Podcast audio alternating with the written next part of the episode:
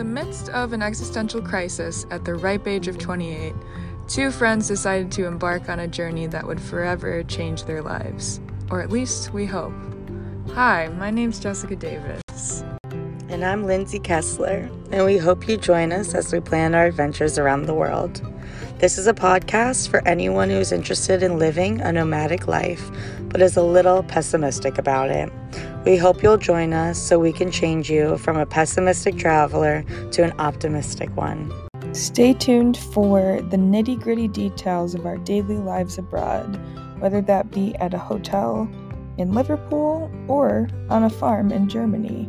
You'll hear it all here on Questies, best friends on a quest to live nomadically. And remember, not all that wander are lost, but we are.